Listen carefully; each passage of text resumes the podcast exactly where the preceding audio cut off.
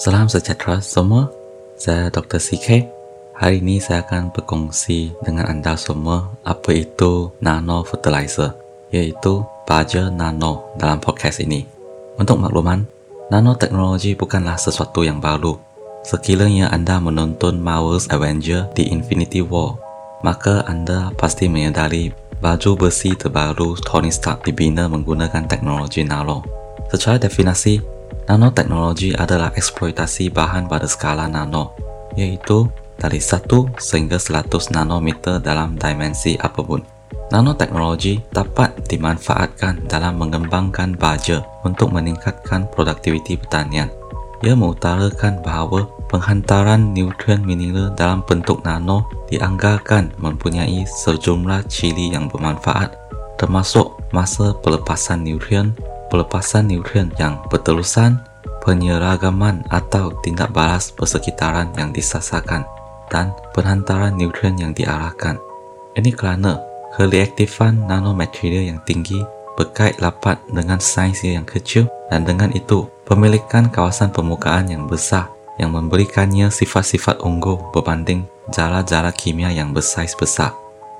Penggunaan secara bijaksana mikronutrien seperti zinc, besi dan tembaga, magnesium, manganis dan nikel dapat diserahkan sebagai nanopartikel yang dapat dikeluarkan secara langsung oleh rancangan atau dilarutkan dalam lysophola.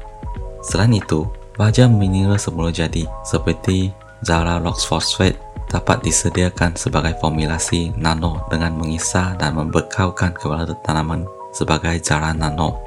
Nutrien mineral ini dapat dilingkaskan dalam polimer nano yang juga dapat diselap secara langsung oleh tanaman atau dibebaskan secara sesuai dengan keperluan tanaman. Ia juga mengetengahkan bahawa colak pelepasan nutrien dalam formulasi nano jauh lebih efisien daripada yang dihasilkan oleh baja pukau. Kecekapan penggunaan tanaman dari baja pukau semasa terganggu oleh pencucian nutrien yang tinggi dari lysophola, penetapan di dalam tanah menjadi bentuk yang tidak tersedia untuk tanaman, serta penguapan. Oleh itu, baja nano dicadangkan untuk menawarkan kelebihan seperti mengatasi pencucian, penetapan nutrien dengan menawarkan pattern pelepasan yang sesuai dengan keperluan nutrien tanaman. Sekiranya tanah kekurangan nutrien kerana jara nano melepaskan ion larut lebih cepat daripada jara pupkau, pelepasan nutrien dari nanomaterial yang dipertingkatkan dengan dan berterusan akan menjadi penting dalam membekalkan nutrien dengan cepat dan waktu yang teratur berbeza dengan baja jenis lain contohnya slow release fertilizer. Kajian terdahulu menunjukkan beberapa kesan bermanfaat baja berasaskan nano.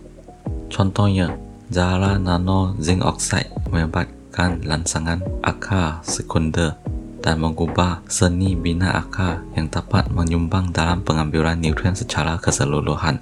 Zara Nano Besi Oxide dan manganis telah menunjukkan kesan yang baik kepada tumbuhan melalui lansangan pengeluaran klorofil atau peningkatan kadar fosil fotosintesis juga dapat mengurangkan keparahan korosis kepada tanaman. Selain berpotensi mempunyai kelebihan, penerapan nanoteknologi dalam pemanfaatan tanaman dapat menimbulkan risiko kepada persekitaran. Contohnya, tanaman bukan sasaran, kemungkinan kesan sampingan kepada mikrob dan kehidupan lain jika bahan nano disalahgunakan. So, secara pendek kata, nanoteknologi ini ada kelebihan dan juga mungkin ada kelemahannya.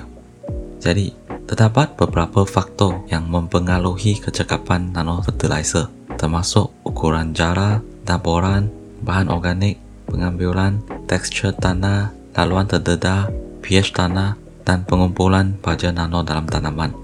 Oleh itu, kesimpulannya, pemahaman yang lebih baik mengenai tindak balas dos, colak pelepasan, dan tindak balas khususnya nutrien mineral bersaiz nano diperlukan untuk memanfaatkan potensi keuntungan dengan aplikasi nano fertilizer ini. Baik, itu saja untuk sesi perkongsian hari ini. Sekian, terima kasih.